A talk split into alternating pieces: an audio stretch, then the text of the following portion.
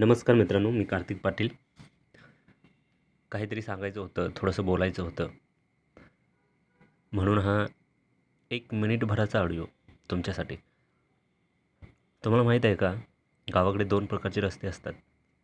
एक म्हणजे डांबरी रस्ता बऱ्यापैकी चांगला असतो.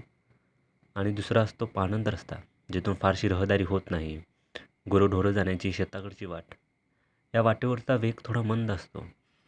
डांबरी रस्त्यावरून भरधाव वेगाने जाता येतं पण त्यात मजा नाही हो. पाणंद रस्ता तुडवत जाताना आजूबाजूला झाडं झुडपं असतात.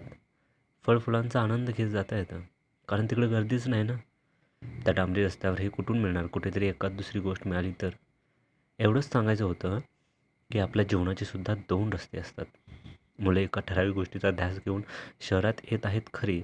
अधिकारी होण्याची स्वप्न उराशी बाळगून पण त्या चकचकीत दिसणाऱ्या वाटेवर फार फार गर्दी आहे हो. आणि दुसरीकडे पानंद मात्र रिकामीच आहे. पण ती पानंद तुडवत मनसोक्त आनंद घेत जाणारे कोणीतरी मोजकेच भेटत आहेत ते बोलवत आहेत सांगत आहेत की मित्रांनो इकडून थोडं उशिरा पोहोचू.